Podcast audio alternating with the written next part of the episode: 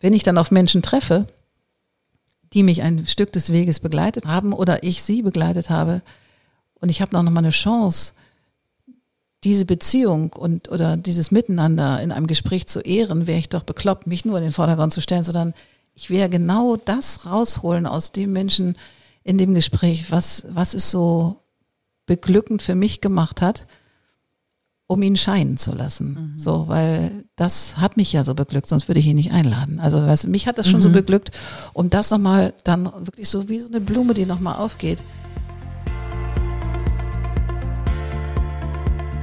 Herzlich willkommen zum Podcast Code of Creativity. Mein Name ist Annette Schaper. Ich bin Designagentur-Inhaberin, Künstlerin und Keynote-Speaker zum Thema Kreativität. Dieser Podcast will dich inspirieren, dir Mut machen und dir Freude bringen, damit du dein angeborenes kreatives Potenzial voll ausschöpfen kannst. Kreativität ist dein Grundrecht. Ja, herzlich willkommen zu einer Folge, einer Jahresfolge vom Code of Creativity Podcast. Und heute sitze ich hier mit Will Wisschen. Herzlich willkommen. Liebe Gide, du warst ja schon zweimal bei mir. Und ähm, Anlass dieses Podcasts ist tatsächlich mal zu resümieren. Also der Podcast wird jetzt ein Jahr alt und ich habe weit über 2000 Abonnenten, was ich ziemlich cool finde. Aber erstmal willkommen, Gide. Vielen Dank. Ich freue mich, dass ich hier bin. Ja, ich freue mich auch in Ast, dass du wieder da bist. Und ja, ich habe dich ausgeguckt tatsächlich als mein Gast, mein Jahresgast. Und ähm, ja, du kannst mich alles fragen rund um diesen Podcast. Und deswegen würde ich mal sagen, Feuer frei. Sehr schön.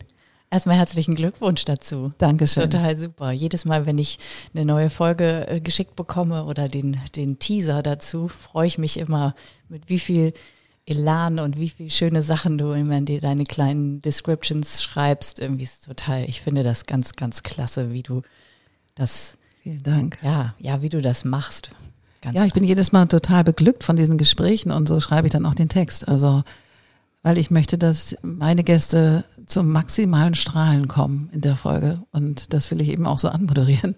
Ja, dass die Leute auch Lust haben, das natürlich zu hören, weil ich für mich sind das alles kleine Juwelen tatsächlich. Das wird auch, das äh, ist spürbar, dass du für jeden individuelle, wertschätzende, ganz, ganz schöne Worte findest. Und jetzt geht's los. Jetzt geht's los. Jetzt will ich alles wissen. Oh mein Gott.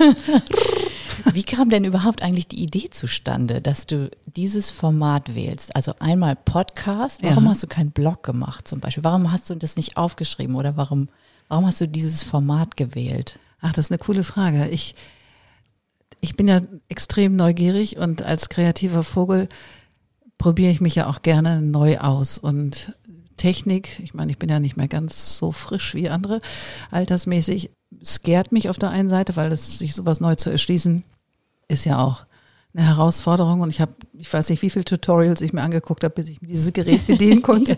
Also das war ein bisschen. Aber ich fand das Format immer spannend. Ich hörte selber gerne Podcast und tatsächlich ist dieses Thema Kreativität und was macht das mit uns und wie kommen wir dem näher oder mithin uns auch selber näher, weil wenn wir Kreativität spüren und erleben, sind wir ein Stück weit wieder angebunden an unsere Quelle, tatsächlich, mhm. an unsere kindliche Quelle, die wir alle haben und die bei vielen verschüttet ist. Und tatsächlich war das die Hauptmotivation. In Corona-Time hatte ich dann auch wie alle anderen ja auch viel Zeit, darüber nachzudenken, was tue ich eigentlich und warum tue ich das, was ich tue in meiner Agentur. Und da ist Kreativität ja wie das, wie das Atmen der Luft. Also das ist, gehört einfach dazu, sonst könnten wir das nicht tun, was wir da tun. Aber ich dachte, Mensch, es gibt bei vielen Menschen, die mir zurückgespiegelt haben, na ja, es ist ja klar da, dass du das und das tust, weil du bist ja auch eine Kreative. Und da dachte ich so, nee, nee, nee, nee. Weil kindliche Neugierde hat jeder, egal ob er Designer oder Fotograf ist. Und da dachte ich, ich glaube, ich muss mal was machen, was ein bisschen Aufklärungsarbeit ist, tatsächlich um Menschen Mut zu machen zur eigenen Kreativität. Und dann habe ich angefangen, in meinem Netzwerk und meinem erweiterten Netzwerk zu fragen, ob die Lust haben, mit mir einen Podcast zu machen, um genau über dieses Thema zu sprechen und über deren Kreativität von den jeweiligen Gästen. So kam das. Und hat das deine eigene Kreativität verändert in irgendeiner Form oder ist das einfach, hat das mehr Überschriften und, und Titel bekommen? Und war das für dich eher wie so, dass du Zaungast sein durftest oder hat das auch wirklich für dich in deiner täglichen Arbeit und in deinem Denken und Fühlen und Betrachten was verändert? Also ganz, ganz bestimmt, weil ich habe ja viele Interviewpartner gehabt, ähm, die ich aus beruflichen Kontexten schon sehr lange kenne. Aber jedes Mal, wenn wir uns beruflich getroffen haben, haben wir ja nicht über Kreativität gesprochen, sondern über das Thema, was wir da bearbeiten dürfen.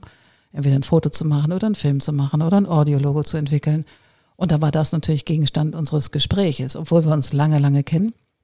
Aber meistens war es immer und YouTube, wir sind ja keine Freunde in dem Sinne, sondern sind tolle Menschen, die sich über einen langen Zeitraum ähm, beruflich miteinander verbunden sind oder waren. Und für mich war es insofern ein Privileg, mit vielen zu sprechen, die ich sehr schätze, also auch menschlich sehr schätze.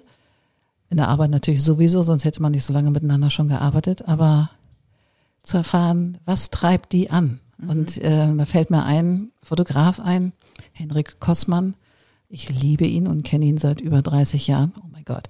Ja, seit über 30 Jahren und ich gefühlt habe ich in meiner aktiven Zeit, als ich als Designerin angestellt war, mindestens in einer Woche, einer Arbeitswoche, habe ich bestimmt drei Tage oder zweieinhalb Tage und Nächte, weil damals hat man noch Tag und Nacht gearbeitet, weil die Entwicklung so lange gedauert hat. Da gab es noch keine digitale Fotografie.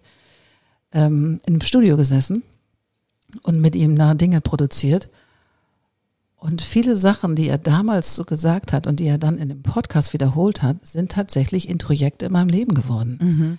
Aber und damals schon, von da, damals schon. Ja, aber ich mhm. wusste nicht, dass das von ah, damals okay. kam. Und mhm. in dem Gespräch mit ihm poppten diese Sätze, die dann irgendwann meine geworden sind in verschiedenen ähm, ja, Arbeitskontexten, wurden, sind meine geworden. Und da dachte ich, ha, daher kommt es. Der hat mich damals schon beeinflusst. Natürlich beeinflusst man sich immer gegenseitig, aber hey, das, was er damals gesagt hat, zum Beispiel sein Satz war immer, es gibt immer eine Lösung. Mhm. Und egal, manchmal ist sie teuer, manchmal ist sie schwierig, kompliziert oder irgendwie, aber es gibt immer eine Lösung. Und das ist irgendwann mal zu meinem Introjekt geworden und ich wusste gar nicht, woher das kam. Und das hat er im Podcast wiederholt und dachte so, wow, guck mal, Herr Henrik, du hast mich damals, der hat mich damals sehr beeinflusst, der ist ein bisschen älter noch als ich, aber nach wie vor ein begnadeter Fotograf.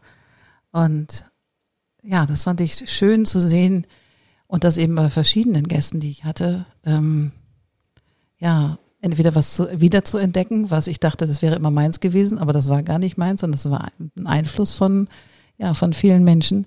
Und das finde ich das Beglückende daran, dass das wie so ein Klassentreffen ist von Menschen, die ich sehr schätze und liebe und lange nicht gesehen habe und dann erfahre, wie ihre Motivation war, A, diesen Beruf zu ergreifen oder auch wie sie sich immer wieder selbst motivieren und oder begeistern für Kreativität. Und das ist mit das größte Geschenk. Und für mich ist es auch ein Privileg, mit so tollen Leuten zu sprechen, eine Stunde lang oder bis zu einer Stunde lang, one by one, über dieses sehr beglückende Thema. Wie viele Gäste hattest du in dem Jahr?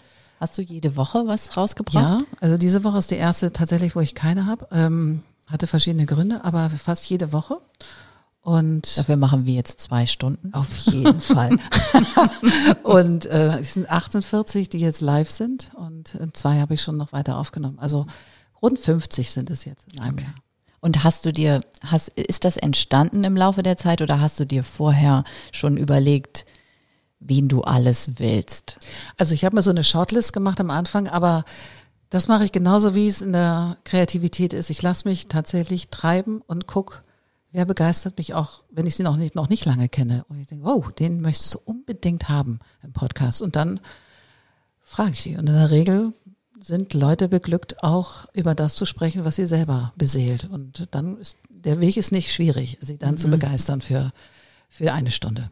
Wir haben ja gerade darüber geredet, dass, dass so im Leben die, die, die Gehrichtung im Leben eigentlich sein sollte, dass, dass es dort keine Widerstände gibt oder dass es sozusagen, wir haben gerade darüber geredet, dass man eigentlich dahin möchte, wo es leicht ist, wo, wo es, wo man begeistert ist. Du hast gerade kurz erzählt, wo du, wo du diese Woche warst. Mhm. Kannst du ja vielleicht gleich noch mal kurz ja, erwähnen. Ich, ja. Und ähm, ich, ich weiß noch, das möchte ich ganz kurz nochmal vorschieben. Ich weiß noch, letztes Jahr, als du deinen allerersten Podcast rausgebracht hast, da haben Ja. wir uns zufällig auf der Straße getroffen, da bist du vom Markt gekommen und Ja. ich bin auf den Markt gegangen und du hast gestrahlt bis über beide Ohren, hast gesagt, ich habe meinen ersten Podcast released und du warst so glücklich und Ja. total geflasht und ich habe wirklich ehrlich gesagt immer wieder das Gefühl, dass es jedes Mal so ist und das finde ich wirklich bemerkenswert, weil ich meine, alles bekommt irgendwann eine Routine. Richtig. Aber durch deinen Inhalt hast du natürlich, ja, die Form ist vielleicht Routine, aber der Inhalt ist ja immer wieder total neu, weil du ja auch so viele unterschiedliche Bereiche da abgedeckt hast. Das stimmt. Und ja. das ist super interessant, dass es eben nicht nur aus einer Richtung Menschen waren, sondern dass dieses Überthema ja so viele kleine Ästchen hat Ja. sozusagen, irgendwie, wo Kreativität überall stattfindet. Und wir haben ja auch in unseren beiden Folgen da irgendwie Erstaunliches herausge herausgefunden. Und ähm, jetzt habe ich die Frage vergessen. Macht nichts. Also du hast gefragt, ob es, ähm, ob es, es wurde natürlich oder wird zwischendurch Routine. Und wenn du natürlich dir so einen Wochenrhythmus vornimmst, je nachdem, wie die Woche so ist und wie man selber, wie die eigene Perzeption tatsächlich ist und wie man sich fühlt, hast du auch manchmal nicht so einen Bock, so einen Podcast aufzunehmen. Also passiert einfach. Aber in dem Moment, wo die, wo die Mikros angehen und der Mensch vor mir sitzt, ist alles vergessen. Also das ist auch so, weil wir wie in einer eigenen Glocke sind. Also hörst, du hörst dich ja auch auf deinen Ohren und ich höre dich und du hörst mich. Und ich finde, das ist wie so eine Bubble, in der man ist. Und wenn du dann eintauchst in so ein Gespräch, bin ich jedes Mal total beseelt. Und ich höre den, den Podcast ja dann mehrfach, weil ich schneide ihn ja auch und, und höre ihn mir dann auch nochmal an, bevor er dann auf dem Hoster ist. Und jedes Mal denke ich so, was, wie toll ist das eigentlich? Also es beglückt mich jedes Mal wieder. Das Einzige, was manchmal das Leben kommt manchmal dazwischen, wo ich so innerlich denke, so, oh ja, jetzt muss ich noch einen neuen Gast haben und so. Das macht auch manchmal ein bisschen Druck. Aber letztendlich versuche ich dem nachzugehen und, ähm, und sagen, nee, das wird kommen und selbst wenn ich jetzt noch keinen Gast habe, einen neuen, der wird schon kommen. Und dieses, dieses Wissen, dass der richtige Mensch dann auch hier sitzt und mit mir das dann macht. Also das ist so, ein, so eine innere, ja, so ein inneres Wissen und Fühlen, das wird schon genauso sein. Und hast du mal was richtig Lustiges erlebt, wo ihr abbrechen musstet oder wo irgendwas mal, weiß ich nicht, wo irgendwas nicht geklappt hat oder der nicht nicht geklappt hat, aber ähm, wir hatten das zum Beispiel mal bei einem Podcast zusammen, wo wir eigentlich dachten, wir wären fertig. Ach ja. Ach nee, dann müssen wir das, ah, nee, machen wir mal wieder an. Also dieses, nee, wir sind noch nicht fertig. Wir machen noch mal wieder an. Und das fand ich, das hat mich ähm, beglückt, weil es so, weil es, weil wir dann merkten auch im Gespräch, hey, da, da, da will noch was gesagt werden und das ist relevant. Und da haben wir uns auch wieder rangesetzt und haben es zweimal noch mal wieder angemacht und ich habe es dann zusammengeschnitten. noch ein Kaffee. Noch ein Kaffee. ja, genau. Also sowas schon, aber nicht, dass es, ähm, dass wir uns, weil ich, wenn es dann, also ich schneide relativ wenig raus, weil es ist, das Gespräch ist, wie es ist. Du kannst ja sonst auch ein Gespräch nicht schneiden, sondern es sei denn, das sind irgendwelche Röstbarer oder irgendwelche Huster, dann die schneide ich schon weg. Oder wenn jemand sagt, du, bin ich sicher, ob ich das so sagen kann, vielleicht kannst du es rausnehmen oder so, dann mache ich das. Aber in der Regel tue ich das nicht, so, weil das soll so authentisch sein wie das Thema. Und ich bereite mich auch nicht intensiv auf die Menschen vor. Das ist wie in der Kreativität. Die kannst du ja auch nicht planen. Also du kannst dir eine Struktur geben, aber das finde ich ja den Thrill, auch auf Leute zu treffen und nicht genau zu wissen. Manche habe ich auch erst kennengelernt im Gespräch. Die habe ich nur angerufen und gesagt, hey, ich habe gehört, Sie sind mega. Wollen Sie im Podcast kommen? Und dann haben wir eigentlich uns kennengelernt im Podcast. Ja, das kann ich bestätigen. Ich habe Annette das erste Mal gefragt, worüber reden wir denn? Und dann hat sie nur gesagt, über dich. Und ich war echt überfordert. Zuerst. Dafür hast du es aber mega gemacht. Und gab es auch mal was, wo du gesagt hast, wo du sagen würdest im Nachhinein, das habe ich ganz anders eingeschätzt und es ist viel besser oder anders. Ja, besser ist vielleicht, also ohne, ohne das zu werten. Also es gab es eine Situation oder hast du mal eine Erwartung gehabt, die überhaupt ganz anders geworden ist dann, als, als du gedacht hast? Jein. Also ich habe natürlich die Menschen, die ich aus meinem beruflichen Kontext kenne und schon lange kenne und unbedingt im Podcast haben wollte, da habe ich natürlich ein Bild, wie der Mensch in seiner ähm, Profession agiert, weil ich mit ihnen zusammen agiert habe. Aber meistens bin ich überrascht, wie viele Schlenker und Tiefen sich dann entwickeln in dem Gespräch, von denen ich vorher keine Ahnung hatte. Zum Beispiel John Groves ist ähm, die Nummer 10 gewesen von meinem Podcast und der macht Audio-Logos und Audio-Branding, also so, das hat er jetzt noch nicht gemacht, aber mhm. das ist ein Audio-Logo von der Telekom. Und das ist der Audio-Logo und Jingle-Guy hier in Deutschland und in Hamburg. Der hat mir im Podcast von seiner App erzählt und wie er dazu gekommen ist. Er hat eine App entwickelt, Sonic Tonic. Und diese App ähm, geht sozusagen mit Tönen auf dein Nervensystem, auf dein vegetatives Nervensystem ein und kann es dir kann helfen, es zu regulieren oder dich so zu stimulieren, dich zu entspannen und so weiter und so weiter. Und der Weg dorthin zu dieser App, das wusste ich gar nicht, wie es ihm ergangen ist. Und das ist aus einer eigenen Betroffenheit gewesen, hat er angefangen, seinen Tools, die er hat, nämlich Musik, anzuwenden, um altruistisch sozusagen eine App zu entwickeln, die vielen Leuten helfen kann. Und das hat mich beglückt. Also, weil ich hatte ihn ja nur als, als nur, also als Komponisten und Audiologo-Guy und so weiter. Dafür wollte ich ihn haben, weil er da so mega toll ist. Und was sich dann im Gespräch entwickelt hat, hat mich wahnsinnig beglückt. Mhm. Und so die positiven Überraschungen noch tiefer zu gehen und zu sagen, hey, wann war dein Schmerzpunkt, wo du dich nochmal anders gedreht hast und aufgestellt hast? Und häufig sind es ja Krisen, eigene persönliche Krisen, die dich nochmal anders wachsen lassen und auch in deiner Kreativität.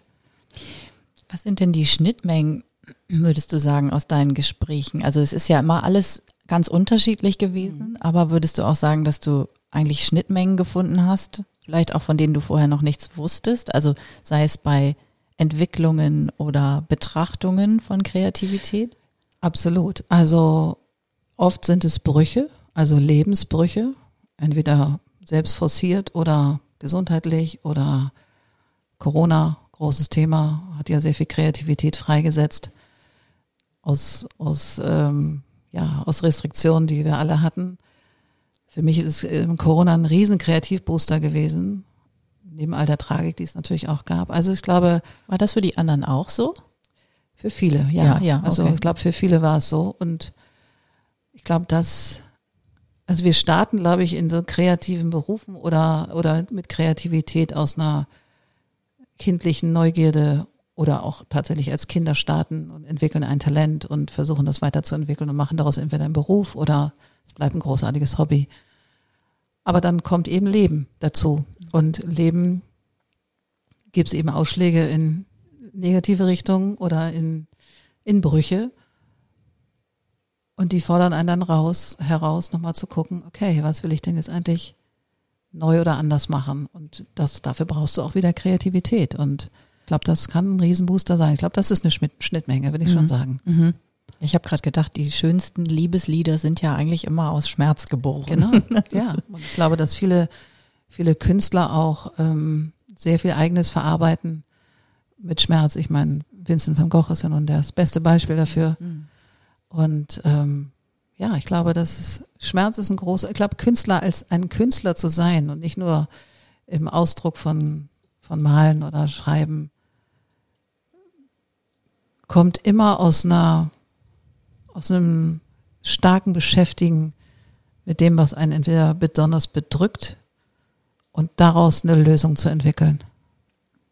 Oder eine Idee zu entwickeln, ist anders zu machen, neu zu machen oder auch zu verarbeiten und es dann neu zu machen. Glaube ich schon. Was hat das denn alles mit dir gemacht? Also dieser Podcast ist ja jetzt ein Jahr alt, mhm. 48 Folgen lang. Mhm. Und wenn wir Annette anschauen vor einem Jahr und jetzt, kannst du rausarbeiten, was vielleicht wie drücke ich das aus, was vielleicht nicht passiert wäre, wenn du diesen Podcast nicht gemacht hättest? Also ich habe ja die Anteile an meiner Firma verkauft und das hätte ich mir vor einem Jahr nicht vorstellen können. Mhm. Und mein, meine Keynote, die ich bei Kunden gebe oder für Kunden gebe oder auch für andere Menschen, heißt ja keine Angst vom weißen Blatt. Und das ist natürlich als Metapher gemeint, aber ist auch die gleichzeitige Motivation, eben keine Angst zu haben, sondern zu gucken, hey, was kann ich jetzt machen? So habe ich mein Leben jetzt gerade selber designt. Also ich arbeite zwar noch für meine ursprüngliche Firma, aber in sehr reduzierter Form. Und ich habe jetzt das Privileg, tatsächlich mir zu überlegen, was kommt als nächstes. Also was mache ich in meiner Beruflichkeit neu und anders. Und ich glaube, da hat der Podcast auf jeden Fall sehr viel dazu beigetragen und die Gespräche mit all den wunderbaren Menschen, mich auch nochmal zu, zu hinterfragen. Ist es das, was ich jetzt bis zum Ende meines beruflichen Lebens machen möchte mit meiner Agentur, wo ich das super schätze. Ich habe tolle Mitarbeiter gehabt und es ist immer noch eine großartige Agentur mit richtig viel Potenzial und wunderbaren Kunden. Aber ich habe mich ein Stück weit da auch selber wegrationalisiert, sage ich jetzt mal. Ich habe so viele tolle Mitarbeiter eingestellt im Laufe der Zeit mit meiner Geschäftsführerin zusammen und Geschäftspartnerin. Die machen einen Bombenjob und brauchen mich eigentlich gar nicht mehr. Und brauchen nicht mehr, oder die Firma braucht mich nicht mehr so in der Form, wie sie mich mal gebraucht hat. Und das habe ich mir, auch das habe ich selber designt, dass die Firma so aufgestellt ist, wie sie jetzt ist. Und gebe mir jetzt eine Riesenfreiheit zu überlegen, was mache ich damit? Was mache ich jetzt noch mit meinen 10, 20 Jahren, die ich noch arbeiten darf. Und auch möchte. Also ich liebe Kreativität und ich liebe es, Menschen zu empowern, ihre eigene Kreativität zu entdecken und mal gucken, was da erwächst. Also ich bin da mitten Mang und habe gerade ein riesiges großes weißes Blatt, was sich langsam füllt, aber ich lasse mir auch die Zeit, die es braucht, um wirklich genau rauszufinden, was erfüllt mich und äh, womit kann ich andere Leute mitnehmen, begeistern und so weiter. Das wird mein, mein Weg. Okay. Mir kommt gerade in den Sinn, ich weiß nicht, ob es Hemingway war, aber ein großer Schriftsteller wurde mal gefragt, ich weiß nicht, ob ich das schon erzählt habe. Macht nichts. Mir ist gerade so. er wurde mal gefragt, was er denn macht, wenn er aufhört, wenn er in, in Rente geht sozusagen, ja. wenn er aufhört zu arbeiten. Und hat er gesagt, ich werde ich auf meiner Veranda sitzen, in meinem Schaukelstuhl und eine Zigarre rauchen. Und dann fragt, wurde er wieder gefragt, und wenn Sie das lang genug gemacht haben, so nach drei, vier Wochen, was machen Sie dann? Ja. Und dann hat er gesagt, dann werde ich eventuell etwas schaukeln. genau. Und ich glaube, neben all dem Kunden begeistern, Projekte reinholen, das ist ja nicht nur easy, das ist ja auch anstrengend. So, das ist ja immer ein Prozess von Geben und Nehmen und viel Geben am Anfang und mein Ziel ist tatsächlich, I will go with the flow. Also ich will jetzt wirklich gucken, wo fließt die Energie hin. Und es soll leicht sein. Es soll sich wirklich leicht anfühlen. Und das ist mein Ziel. Und hast du schon ein Bild von dem, du hast gerade gesagt, das weiße Blatt füllt sich schon langsam. Mhm. Möchtest du davon was erzählen? Es gibt noch nicht so viel zu erzählen, außer dass ich, ähm, ich arbeite jetzt auch schon mit Kunden so in einem drei Monatsrhythmus, sage ich jetzt mal. Die buchen quasi ein Kreativcoaching bei mir und ich begleite sie in einem Prozess. Ich, ich selber gestalte nicht, aber ich ermutige sie, Dinge in eine Richtung zu lenken. Zu gucken, vielleicht gehst du nochmal anders an die Sache ran. Also es ist im Grunde Executive Creative Coaching. Mhm. So ist das die Idee. Also Executives mit Menschen, die entweder am Marketing arbeiten, Marketingleitung sind oder auch Business Owner sind, die bisschen das Gefühl haben, sie hängen im Stuck. Das passiert uns ja regelmäßig. Und da hat es viel mit Mindset zu tun, auch und aber auch mit kreativen Prozessen, die einfach manchmal auch chaotisch sind. Und du brauchst die Chaotik. Und manchmal, wenn du dann selber in so einem chaotischen Prozess bist, hast du nicht so den Blick aufs Ganze. So, da hilft es, sich jemand von außen zu holen, der einfach dann auch mal Fragen stellt, die vielleicht nicht ganz so bequem sind aber dich einfach ein Stück weiterbringen und dann geht's halt ein Stück wieder die nächste Hürde zu nehmen. Das wird so mein Ziel. Mhm. Also das ist so ein Next Level sozusagen. Genau. Das würdest du sagen, du hast vorher mehr exekutiv genau. sozusagen gemacht und jetzt zoomst du raus, um ich wieder bei dem genau. Bild zu bleiben. Okay. Und das wird hauptsächlich online sein, es mhm. sei denn, die Menschen möchten, dass ich komme, das tue ich natürlich auch, aber es wird eine Online, Online-Geschichte werden, so dass ich auch von überall in der Welt das machen kann. Das ist so meine Idee. Okay, aber erstmal bleibst du noch ein bisschen, ne?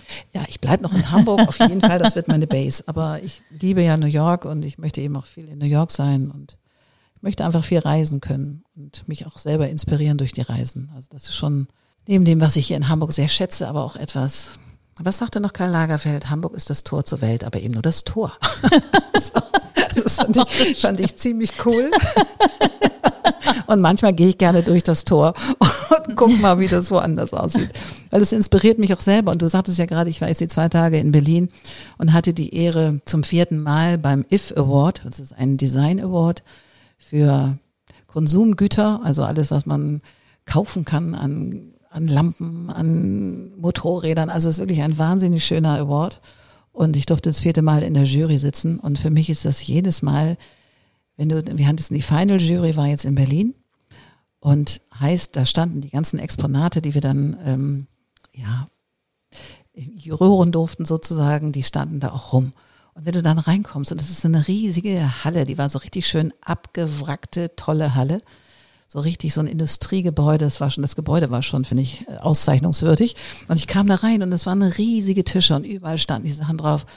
Und für mich ist das wirklich wie ein Kind im Candy Shop. Also ich kam da rein und war so beglückt, weil das sind alles Exponate, die, wo jemand mit Leidenschaft etwas kreiert hat und das muss ich nicht immer mögen, aber erstmal gebührt dem mein ganzer Respekt. Und ich denke so, wow, wie formschön ist das denn? Und ich entdecke da Sachen, die sind jetzt noch nicht im Markt. Also die, die meisten sind jetzt jedenfalls noch nicht im Markt.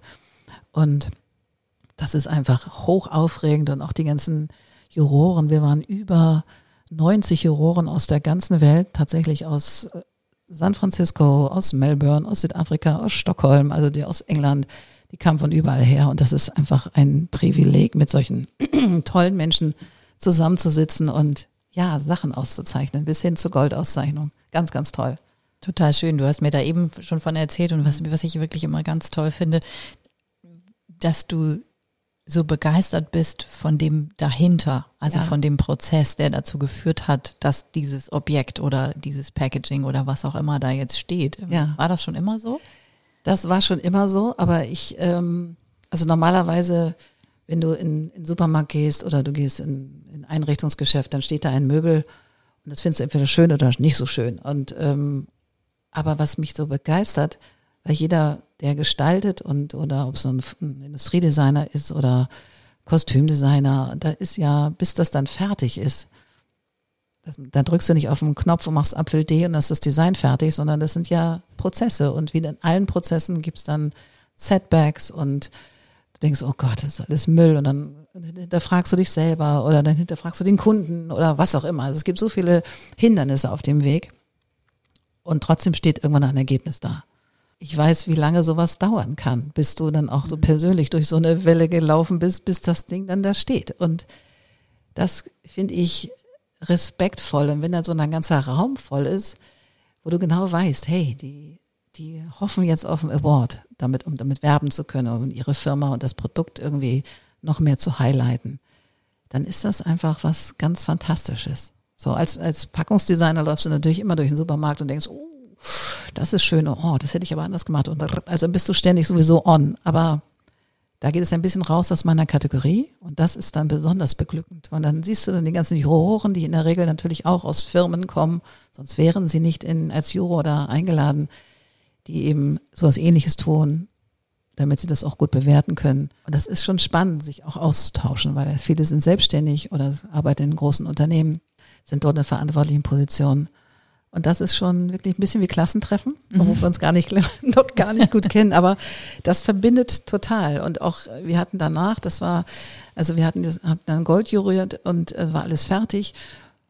Und eigentlich fliegt man dann wieder nach Hause und alle gehen in die Welt. Und dieses Mal hatten die das anders gemacht beim IF Award. Die hatten ein Panel ähm, errichtet, wo, das heißt, ähm, If Inside bedeutete, dass wir uns mal so Fragen gestellt haben. Und da waren vorne einige Juroren, die eben schon lange dabei waren, die waren so, wurden als erstes interviewt. Was machen wir eigentlich mit Design und wo geht's hin? Welche Trends gibt es und in welche Richtung ist unsere Verantwortung und inwieweit sind wir mitverantwortlich für den ganzen Müll, der auch passiert, weil wir natürlich ständig in Entwicklung sind und was heißt Sustainability damit zu tun und wie können wir das mehr into play nehmen? Und da kam ein, ein Feedback von einem Professor aus San Francisco, der sagte, naja, ich glaube, wir müssen mal umdenken, dass wir nicht Design für andere tun, sondern miteinander. Also, dass wir Leute auch interdisziplinär mit dazu nehmen, die vielleicht nicht per se Designer sind, sondern mit denen zusammen zu überlegen, okay, was ist denn das richtige Design füreinander? Und das kannst du ja aufziehen, größer ziehen und sagen, okay, wenn du mal Design Your World, wie wollen wir dann miteinander sein? Also wie ist das Design für das Miteinander? Das ist ja auch ein Design. Wie gehen wir miteinander um? Und jetzt gerade in dieser Kriegszeit ist ja hochdramatisch. Hatte auf der anderen Seite zur Folge, dass eine große Mitmenschlichkeit plötzlich wie eine Welle über die Länder schwappt und plötzlich eine Riesensolidarität entsteht, wo wir denken, okay, wir wollen aber Demokratie sein und wir geben jetzt alles dafür und unterstützen uns Und das wieder runtergebrochen auf meinen kleinen Design-Kontext ist genau das Gleiche. Brauchen wir den 95.000. Föhn, der in zwei Jahren wieder Schrott ist, um einen neuen zu machen? Oder ist unsere Aufgabe als Designer zu gucken, okay, da gibt's eine Technologie, kann man das anders modeln? Müssen wir deswegen gleich was Neues gestalten oder können wir die Firmen, für die wir arbeiten oder in denen wir arbeiten, dahin bringen zu sagen, hey, wir brauchen jetzt nicht den 95.000. Föhn, der XYZ noch kann, sondern wie gestalten wir das anders? Wie recyceln wir unsere eigenen Ideen? Oder können wir es so gestalten, dass Dinge wie in der Mode zum Beispiel, da wird ja ganz viel, in der Mode gibt es ja schon eine Riesenentwicklung, wie du aus alten Sachen neue machst, mhm. um es wieder dann fashionable zu machen. Also du produzierst nicht neu, um nicht noch mehr Ressourcen zu verwenden, sondern nimmst die alten Sachen, hübschst die auf und anders und gestaltest sie um. Warum soll es nicht auch mit anderen Gegenständen gehen außer Mode? So und das fand ich hoch hoch spannend, mhm. einfach mit den Menschen die in den unterschiedlichen Schaltstellen sitzen, darüber zu diskutieren, was ist jetzt eigentlich wirklich unsere Aufgabe und wie designen wir unser Sein als Designer. Das finde ich nochmal anders und das hat mich auch beglückt. Also es war neu, neues Format und ich hoffe, dass wir es im nächsten Jahr wieder machen, weil wenn schon so viele Designhasen auf dem Haufen sind, macht das ja auch Sinn, das mal zu nutzen. Einfach ja. out of the box zu denken über unseren Stand als Designer und, Be und Gestalter. So, Absolut. Ich, ich mega toll. Super. Ich bin begeistert. Ja, ich war auch total begeistert. Wir waren alle durch natürlich nach zwei Tagen echt intensiven Judgen und so weiter waren wir eigentlich, äh, eigentlich Brain Death so ein bisschen. Und dann haben wir nochmal die Location gewechselt und sind nochmal woanders hingegangen in Berlin. Und da kriegte das nochmal so richtig einen neuen Schub an Energie. Das fand ich toll, weil wir uns kritisch nochmal selbst beleuchtet haben und die ganze Designszene nochmal anders beleuchtet haben. Das war natürlich nur ein Glimps von, von Podiumsdiskussionen, aber ich fand es überhaupt toll, dass wir nicht in so einem Elfenbeinturm sitzen und sagen, wir sind die Geilsten, ja. wir machen nur geile, schöne Dinge. Ja, machen wir, aber wir sind auch mitverantwortlich für viel Müll und viel Konsumterror. Und ähm, was man braucht, braucht, braucht, braucht man das 95. iPhone, was XYZ 1000 Pixel kann? Braucht man das wirklich? Oder alle zwei Jahre? bam. Also ja, absolut, absolut. Ich habe äh, das Beispiel, was du gerade hattest, wieder äh, Recycling, Re, wie heißt das noch? Es gibt da also Dinge wieder. Ich habe neulich mal einen Bericht gelesen, dass so eine Frau, dass eine Frau eben zum Beispiel aus alten Häusern Kaminumrandungen wieder neu verbaut, also Häuser, die abgerissen wurden. Wie spannend. Ja, also so dieses wirklich Dinge zu nutzen. Und ich habe gerade gedacht, was du gerade sagtest, Designer, wenn ich Designer höre, ist das ja. für mich etwas total Exklusives gewesen ja. immer. Ja. Es ist so die super kreativen, kleine Community, man kennt sich. So ist es bestimmt auch. Bestimmt, ja. Aber eben auch zu gucken, wie, also was braucht die Welt gerade? Ne? Wir brauchen ja gerade wirklich eigentlich wieder Gemeinschaft und irgendwie auch Verantwortung auf alle Schultern zu übertragen, damit Menschen verstehen, dass wir alle hier was machen können, wie kreativ auch immer das ist. Und da wieder hinzukommen, zu sagen, okay, lass mal gucken, was, was brauchen wir, was brauchen die Menschen? Natürlich kann es auch immer schön sein. Schön sein und auch wirtschaftlich attraktiv, na klar. Na klar. Aber wie du sagst, wir brauchen nicht noch einen Föhn. Wir brauchen nicht noch äh, dies und das und jenes. Aber das finde ich sehr, sehr erstrebenswert. Total. Und ich weiß noch, das war irgendwie 2000, keine Ahnung, 13 ungefähr. Da kriegte ich einen Job oder eine Anfrage von einem Kunden, großer Stiftehersteller im Süden der Republik, hauptsächlich Plastik, also Plastikstifte. Und der sagte, Mensch, wir brauchen ein Sustainable Konzept. Wir brauchen Verpackungen auch für die Stifte. Für ein riesiges, großes Sortiment. Ähm, Sustainable Verpackung. So, und dann habe ich so eine Anfrage gekriegt, Sustainable Verpackung, was mache ich denn damit? Finde ich hochspannend. Mhm. Dann sagte ich zu meiner Geschäftspartnerin, du, ich glaube, wir müssen nach New York. Meint sie, was willst du denn in New York? Es war Januar, Scheißwetter, egal. Ich sag, ich habe keine Ahnung, aber ich glaube, ich muss dahin. Meint sie, okay. Also wir sind nach New York geflogen und ich arbeitete damals mit einer anderen Agentur, meiner ehemaligen Mentorin in New York zusammen und saß da bei denen zum Lunch. Und in der Regel fliege ich immer mittwochs rein nach New York und montags, Dienstag wieder raus. Das reicht mir, um nach Trends zu gucken, nach was ist gerade neu in der Stadt. Und genauso war das auch getaktet. Also wir flogen mit mittwochs rein, in die Stadt. Ich saß da am Freitagabend äh, mittags bei in der Agentur. Sag ich, Mensch, you know what, ich suche Sustainable Verpackung und ich kann natürlich zur Whole Foods Market gehen, also da findest du alles Sustainable, aber ich weiß ja nicht, aus welchen Materialitäten das ist. Ich muss ja wissen, was empfehle ich meinem Kunden. Hab denen das kurz skizziert. Da sagte der eine Designer zu mir, ja, dann geh doch zu Material Connection. Ich so, what is Material Connection? er meinte, na ja, das ist wie eine Library für Materialitäten. Mhm. Ich so, alright. Ja, er sagte, musst du dir vorstellen, da findest du für Innenarchitekten, für Architekten, für Designer, für whatever, sustainable Materialitäten. Und dann sage ich, alright. So, und dann sage ich, wo ist denn das? Und dann meinte er, ja, das ist irgendwie in der Nähe von Flatiron, das war jetzt nicht weit weg von, von der Agentur. Sage ich, okay, ich bin also da hingefahren, kam ich da an, da war es irgendwie kurz vor fünf. Dann guckte die mich an, so, nee, wie ist es denn schon Out of Office hier? Und das kostet irgendwie 600 Dollar irgendwie Beitritt, sozusagen Membership. Da sage ich mir völlig egal, ich brauche Materialitäten. Ich muss wissen, was kann ich meinem Kunden empfehlen, was gibt es für Sachen, von denen ich keine Ahnung habe. Meinst du, dann komm am Montag früh wieder, dann machen wir auf und dann machen wir das klar. Ich bin Montagnachmittag aus der Stadt geflogen, also das war der Ziel, nach Hause zu fliegen. Sag ich, alles klar. Ich war Montag die Erste da, habe sofort diese Membership unterschrieben und bin da rein und dachte, ich fasse es nicht. Ich kriegte so ein kleines Gerät in die Hand und konnte da wirklich wie eine Library von einem Shelf zum anderen gehen. Ich konnte es erstens anfassen, ich konnte diesen Code scannen, hatte sofort sämtliche, also sämtliche, so, so ein Factsheet in meinem E-Mail-Postkasten. Also ich konnte genau gucken, okay, dieses Material ist aus Kreide im Verbund mit, dann kann ich da noch Samen reinstreuen, damit sie es in die Erde stecken kann, dann passiert das und das.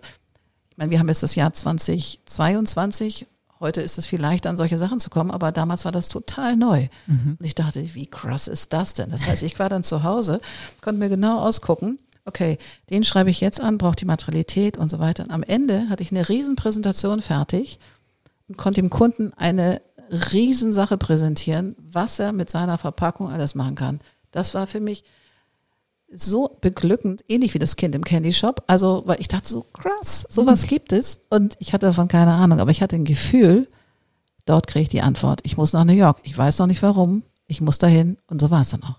Go with the flow. Go with the flow. Vielleicht musst du so ein Panel machen. ja, wirklich. ja. Also, weil ich meine, das ist ja immer dieses Ding, das ist ja oft implodiert Kreativität ja auch aus diesen Gründen. Ja.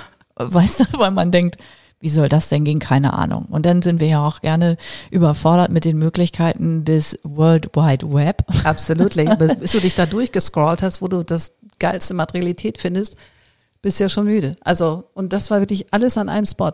Und ich habe dann erfahren, dass diese Firma Material Connection auch in anderen Spots der Welt zu Hause ist, aber mhm. die Zentrale ist halt in, saß in New York und sitzt da immer noch. Also mega. Mega. Mega. Und ich war so, dann sagte, danach sagte meine Geschäftspartnerin, okay, ich werde das nicht mehr hinterfragen, wenn du sagst, du musst dahin. Weil ich, danke. Weil das war wirklich, wir hatten eine geile Präsentation und wir kriegten wirklich aus der ganzen Welt dann die, die Produktmuster geschickt, um das dann auch eben gut zu demonstrieren für den Kunden. Großartig. Also hast du schon immer eigentlich lose Enden zusammengebracht. Ja, ich glaube, das kann ist etwas, das so was ich gut kann. Ja, ja. ja. Ich meine, hier ja jetzt auch mit deinem Podcast hast du ja auch viele viele Gruppen eigentlich zusammengefasst oder zusammengebracht mit auf einen Nenner. Das stimmt. Das finde ich total spannend. Das stimmt. Und eigentlich sollte ich mal eine Party machen, glaube für alle, ja. wo alle Gäste kommen. Das ist so eine coole Idee. Und dann kriegt jeder so ein Schild und mit der Nummer. ja, genau.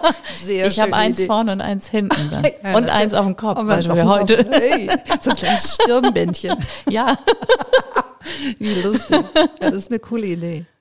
Aber tatsächlich ist das für mich auch ein bisschen das Ehren, auch die Menschen zu ehren, mit denen ich tatsächlich in, in Kontakt war in meiner Beruflichkeit, in der intensiven Beruflichkeit. Ich hatte neulich zum Beispiel meinen ehemaligen Chef da. Mhm von der Panke-Markenmacherei. Und ich habe da sowas von gerne gearbeitet in dieser Agentur. Es war wirklich in vielen, also in ganz vielen Aspekten habe ich dort nicht nur fachlich viel gelernt, also das sowieso, aber ich habe vor allen Dingen auch menschlich sehr viel gelernt, wie wir mit Lieferanten umgehen, wie wir miteinander umgehen. Und das fand ich, ich konnte überall einen Haken daran machen, als ich dort damals gearbeitet habe. Und das habe ich mitgenommen. Und es vergeht wirklich, oder verging auf jeden Fall wirklich keine Woche, in der ich nicht immer mal wieder an diese Zeit zurückgedacht habe und sage, äh, das haben wir damals so und so gemacht. Hm, das würde ich gerne implementieren. Also auch die Art und wertschätzen, mit den Mitarbeitern umzugehen und eben nicht so, wir sind, die, ich bin der Geilste und du hast hier zu arbeiten, sondern das möglichst viel und anstrengend, sondern einfach, nee, wir haben hier eine gemeinsame große Sache vor. Und auch als ich, den habe ich auch 20 Jahre nicht gesehen, bestimmt. Und es war auch wirklich beglückend. Und dieses Ehren von, von diesen tollen Menschen, mit denen ich schon mal gearbeitet habe oder die ich kannte, nochmal ein Gespräch zu führen, ist einfach toll. Also wir sind, die gehen meistens fröhlich aus diesen Gesprächen raus und ich bin es, bin hochbeglückt.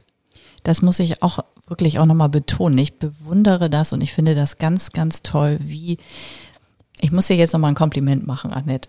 Ich finde es super, super schön, wie du die Bühne bereitest für die, für deine Gäste. Auf eine Art, die ich wirklich, wirklich schätze. Du bist so eine große Persönlichkeit. Also was ich wirklich schön finde, was man immer spürt, dass du so begeistert bist auf der einen Seite und trotzdem auch demütig auf eine Art, ich muss wirklich dieses Wort benutzen, mhm. dass du Raum schaffst für die Ideen der anderen und trotzdem deine Persönlichkeit zeigst.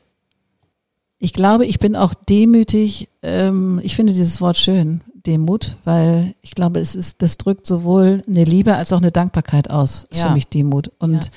ich habe eine Liebe und eine Demut zu dem Beruf, dass ich den machen durfte, mhm. so lange Zeit. Es ist einfach beglückend, mit Kunden zu arbeiten. Es ist beglückend, in der Regel jedenfalls.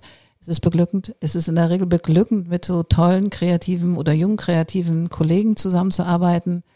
Und das macht mich demütig, aber in einer ganz großartigen, wertschätzenden, ehrenden Form. Ja. Weil, weißt du, keine Idee gehört nur einem alleine.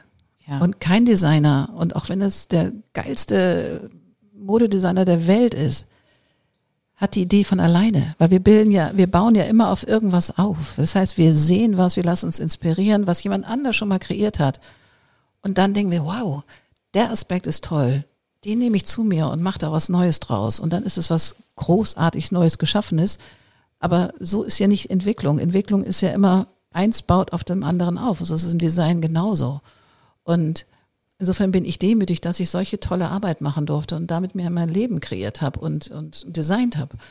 Wenn ich dann auf Menschen treffe, die mich ein Stück des Weges begleitet haben oder ich sie begleitet habe und ich habe noch mal eine Chance, diese Beziehung und oder dieses Miteinander in einem Gespräch zu ehren, wäre ich doch bekloppt, mich nur in den Vordergrund zu stellen, sondern ich wäre genau das rausholen aus dem Menschen in dem Gespräch, was, was es so beglückend für mich gemacht hat, um ihn scheinen zu lassen. Mhm. So, weil das hat mich ja so beglückt, sonst würde ich ihn nicht einladen. Also, weißt mich hat das schon mhm. so beglückt, um das nochmal dann wirklich so wie so eine Blume, die nochmal aufgeht, das nochmal gemeinsam anzugucken. Das finde ich einfach ähm, wundervoll. Und aber auch genauso, wenn ich auf neue Menschen treffe, die ich noch nicht so gut kenne und die trotzdem in den Podcast kommen, weil ich sie spannend finde oder weil ich irgendeinen Aspekt gesehen habe, der irgendwie toll ist von der Art, wie sie sich präsentieren oder wie sie sprechen oder was auch immer es ist, dann ist das wirklich wie so ein neuer kreativer Prozess im Zusammensein,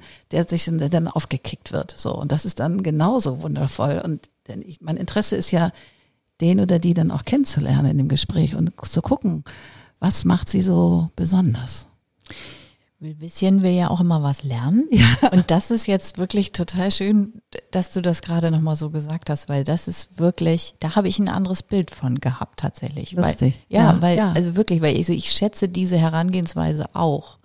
In meinem Beruf ist es ja nicht wichtig, sozusagen, also ich, ich vermittle Wissen sozusagen auf eine Art, aber irgendwie mache ich auch etwas damit. Aber was du jetzt gerade beschrieben hast, ist, ist so schön und so wertschätzend und so, wie soll ich sagen, also wenn man, wenn man nicht das Gefühl hat, man muss das Rad neu erfinden mhm. und dann muss dein Name auch noch draufstehen, weil am Ende geht es ja wirklich darum, und das tust du ja mit dem Podcast auch, so viele so viele Menschen wie möglich zu erreichen und genau. irgendwie einen Unterschied zu machen, sei es in dem Moment oder in Zukunft. Ja, und ganz ist, genau. Ist dir wirklich gelungen. Und überhaupt über dieses, dieses Wort Kreativität und was bedeutet das für mich, auch nochmal nachzudenken. Und ich habe eine Kundin, oder ich hatte eine Kundin, die hatte sich einen Podcast angehört und ist dann mit ihrer Tochter anschließend spazieren gegangen und hat sie gefragt, was ist eigentlich Kreativität für dich? Und die Tochter ist irgendwie 15, 16 Und sowas beglückt mich, wenn ich das dann höre, dass da was in Gang gesetzt wird mit dem Podcast. Und das ist ja das, was ich auch wünsche. Ich, ich kriege gar nicht so viel Feedback, also ich kriege schon Feedback, aber dieses Feedback hat mich besonders beglückt, weil ich gemerkt habe, wow, das ist eine Kunde, die ist sehr rational vom Typ her und nicht unbedingt ein Mensch, der so von Anhieb so wegfliegt für eine Idee, weil die halt, kommt aus dem Marketing und ist irgendwie ähm, nordisch by nature. Also nicht so, nicht so ein, so ein Freigeist erstmal, aber dass die das sich angehört hat und dann mit ihrer Tochter darüber in Kontakt getreten ist, das finde ich ganz, ganz schön. Wie erreicht dich Feedback? Ähm, also meistens persönlich über WhatsApp. Okay. So, ganz häufig, weil ich ja auch in diese, in diese Broadcasting habe, also Mhm. eine Broadcasting-Gruppe, über Feedback, manchmal über Instagram Okay. oder manchmal auch kann man auch direkt ähm, in den Podcast, in, den, in die einzige Folge was rein reinschreiben, also bei Apple oder wo auch immer. Also dann jetzt an dieser Stelle mal bitte alle, die jetzt diese Folge hören, weil es ist die Jubiläumsfolge. genau. Wenn es Feedback gibt, haut es raus. Haut es raus und verteilt es gerne, also verteilt gerne den Podcast weiter, weil er soll zum Fliegen kommen. Ja, aber möchte- du sollst auch mal lesen und hören, was es mit den Leuten macht. Muss ja kein Roman sein, aber ich finde das nämlich auch, das ist so wertvoll. Ich meine, man redet jetzt hier so, wir sitzen jetzt hier in einem Raum, man redet so in den Orbit. Ja. Natürlich, äh, wie macht das was? Und äh, derjenige, der interviewt wird, da kriegst du bestimmt dann direktes Feedback. Aber von allen anderen doch bitte auch mal gerne hier ein bisschen Aktionismus. Ja, das, vielen Dank. Ja, Ja. das wäre schön. Also ich äh, würde mich einfach tatsächlich freuen, was es macht mit den Menschen und ob es äh, das, was ich mir vorgenommen habe, auch das auch passiert. Also dass halt Dinge, also was meine Idee war mit dem Podcast, Mut zu machen zu einer eigenen Kreativität und was daraus entstanden ist. Also es würde mich freuen. Worauf können wir uns denn gefasst machen in nächster Zeit? Wie geht es weiter? Also auf jeden Fall geht der Podcast definitiv weiter, weil das ist ja häufig, wenn man etwas startet oder eine Idee von etwas hat, ob es jetzt ein Designprojekt ist oder auch jetzt mit diesem Podcast, dann hat man ja erstmal so eine Idee, so geht's mir jedenfalls, entweder arbeite ich für ein Produkt oder ich arbeite für meine Gäste sozusagen, also möchte tolle Gäste einladen, um es der Welt zu zeigen, jetzt hier in dem Podcast. Und ich glaube, das größte Geschenk, was ich mir quasi selber gemacht habe, ohne dass ich das vorhatte, dass es mich selber so beglückt. also mich beglückt einfach jedes Gespräch und ähm, das hätte ich nicht erwartet vorher. Ja, das soll weitergehen, weil es äh, mit jedem Gespräch ist es fantastisch. Und am Ende ist es wieder Verbindung, Absolut. Connection. Wir Connection. sind Menschen. Ja, wir sind Menschen. Ja. Ja, ich glaube, das ist es, was ist so, was ich nochmal interessant finde, was du sagtest, dass du, so, wenn du, was dein Bild von Designern ist oder von Kreativen, dass die in so einer eigenen Bubble sind und, und auch große Egos haben. Das kann wohl schon stimmen. Also kenne auch Menschen mit großen Egos in unseren Berufen. Aber ich finde es interessant, dass das so ein, ein, ein Bild ist bei dir, die vorher nicht so viel mit Kreativen zu tun hatte. Und wenn du selber drin bist in dem Prozess und, und mit Leuten zu tun hast, da hast du häufig gar nicht die Zeit, ein großes Ego zu pflegen, weil du so beschäftigt bist mit dem, mit dem jeweiligen Designprozess und auch eben genau, was ich sage, wie bei jedem kreativen Prozess hast du eben auch Setbacks und hast frustrierende Momente und wo du dir wirklich ein Bein ausgerissen hast für den Kunden und du kommst nicht zum Punkt. Manchmal ist das so. Und es schmerzt mich jedes Mal, wenn sowas passiert, Gott sei Dank nicht so häufig, aber wenn sowas ist, wo du denkst, oh, wir haben alles gerödelt, wir haben in alle Richtungen gedacht, designt, haben Argumente geliefert. Und manchmal hilft das alles nichts. Die Kundenbeziehung oder das Projekt ist trotzdem zu Ende. Und das sich selber einzugestehen, pflegt nicht das Ego, sondern macht dich eher fertig, auch in dem Designprozess, wo du denkst, oh Mann. Und dann lässt du dich von Zeit treiben, dann lässt du dich von Präsentationstermin treiben und versuchst mit allem Mann, mit allen Ressourcen das Beste. Und was ich wirklich gelernt habe, irgendwann auch zu meinen Mitarbeitern zu sagen, so, wir können nicht mehr weitermachen. Jetzt an dieser Stelle Schluss. Weil es nicht in unserer Hand liegt, wie das innerhalb der Firma, wo es dann präsentiert wird, aufgenommen wird. Wir wissen nicht. Wir können dann, wir können da kein Ohr reinhängen. So, wir können nur das machen bis zu diesem Punkt. Aber sich das einzugestehen, irgend, zu, irgendwann zu sagen, okay, verdammte Axt, wir kriegen das nicht gedreht. Das ist hart. Und das, ähm, das baut kein großes Ego auf. Das baut erstmal das Ego ziemlich ab. So, aber ja, es gehört eben auch dazu. Ja, aber das mal zu hören ist mhm. ja immer, man, man, hat ja so eine Außensicht als Kunde oder, oder eben Mensch, der nicht in diesem Bereich tätig ist. Irgendwie. Und, und das ist halt ein, ein anderes Bild. Und ich finde ja immer, ich persönlich bin ja ein großer Freund davon, aufzuzeigen, dass wir alle gleich sind. Also die, die, Prozesse und die, die Mechanismen und die Prinzipien sind immer dieselben. Es ist mhm. immer dasselbe. Genau. Wo der Flow auch hingeht. Bei der eine äh, wie kriegt feuchte Hände, wenn er eine Computertastatur irgendwie unter den Fingern hat. Genau. und der andere halt, wenn er einen Stift in der Hand hat oder ein, ein schönes Motiv sieht oder, oder eine Idee zum, zu einem Bild hat irgendwie. Ähm. Aber das finde ich immer, ich, ich mag ja, ich mag ja Vorurteile, die dann revidiert werden müssen. Da bin ich manchmal auch selber ein bisschen schnell, weiß ich. Dass ich, sind wir alle, glaube ja, ich. Ja. Ich habe noch mal gelesen, wie Vorurteile sind auch nur da, weil unser Gehirn so faul ist. Wenn du nämlich jedes Mal alles angucken müsstest, dann würden wir zu gar nichts anderem mehr kommen. Wenn du jedes Mal alles neu bewerten, erleben müsstest. Aber das war jetzt, das finde ich sehr, sehr schön, dass du da auch noch mal die Seite erwähnt hast, die eben unsexy ist. Die, ja, die ne? ja Pain. Also ja. Design ist eben auch Pain oder Kreativität ist auch Pain. Das ist ja, wenn du in so einem kreativen Flow bist, um dorthin zu kommen, wo du vielleicht irgendwann hin willst, was du als Endidee im Kopf hast, musst du ja auch zulassen können, zu scheitern zwischendurch und das zu verwerfen und zu mhm. sagen, ist noch nicht die Richtung, muss anders. Und das ist nicht immer angenehm. Also, ich meine, wenn du gut drauf bist, dann denkst du, okay, egal, scheiße, neu machen, neu machen, neu machen. Aber manchmal gibt's wirklich so Setbacks, wo du denkst, oh, verdammte Axt, ich kriege es nicht geknackt. Und da ist mein großer Tipp, Co-Creation.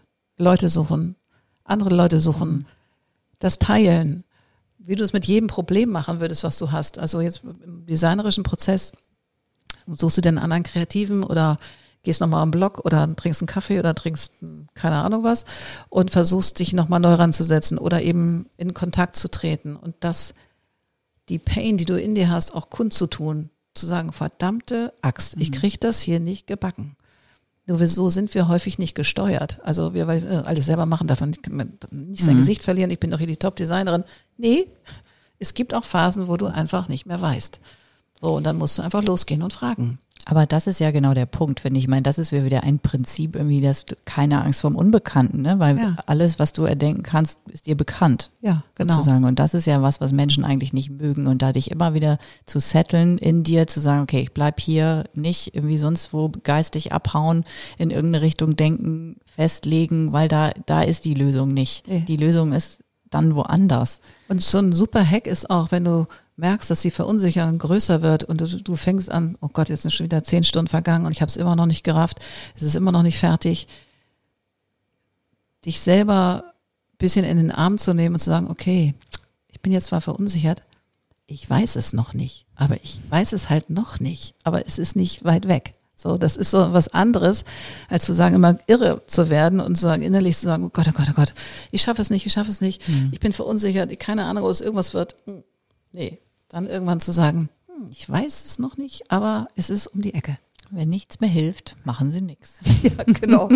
ja, für Moment mal nichts machen. Und das ist, glaube ich, auch ein großer und etwas, was in unserer Branche, jedenfalls ich bin da noch zu einer Zeit in diese Branche gekommen, als es A noch keine Computer gab. Fotokopierer waren gerade angekommen. Farbfotokopierer war schon dann richtig State of the Art. Also es war richtig so noch so die alte Zeit. Und da haben wir Tag und Nacht gearbeitet tatsächlich. Und ähm, so lange, bis es irgendwie auf dem Papier war. Und manchmal dachtest du, Alter, was tue ich ja eigentlich? Und zwischendurch warst du da auch grottenmüde und, und hast dann irgendwie trotzdem weitergemacht, bis das Ding dann irgendwann so weit war.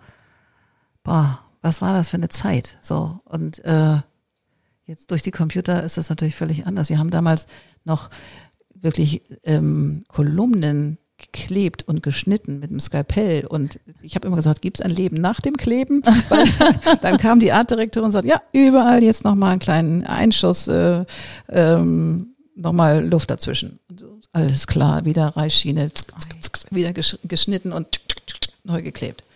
Crazy. Und du sagst, du warst nicht technikaffin.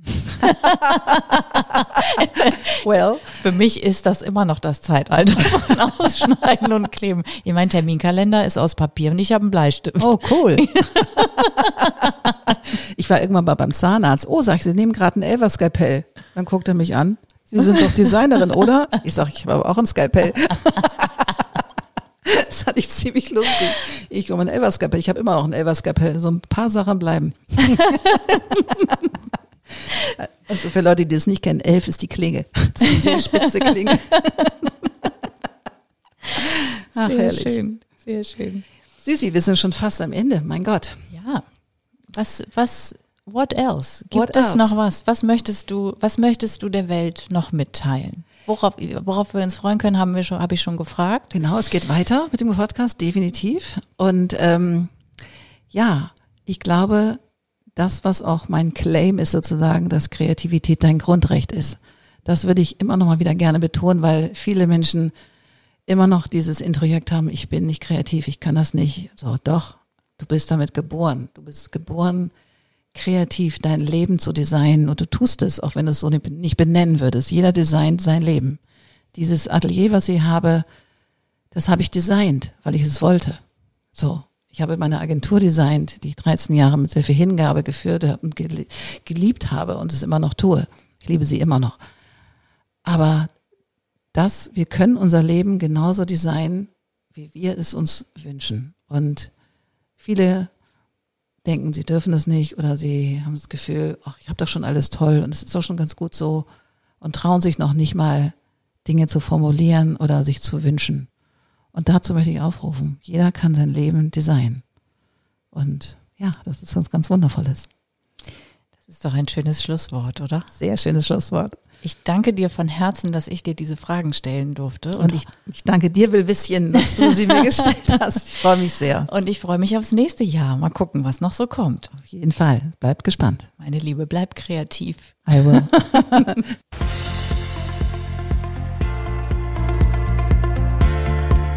Wunderbar, das war wieder eine neue Folge vom Code of Creativity Podcast. Sehr gerne würde ich auch mit dir in Kontakt treten, wie deine Kreativität ist und wie ich dich auf deinem Weg unterstützen kann. Meine E-Mail findest du in den Show Notes oder du schreibst mir eine Nachricht auf Instagram annette-sharper-coc. Bis bald.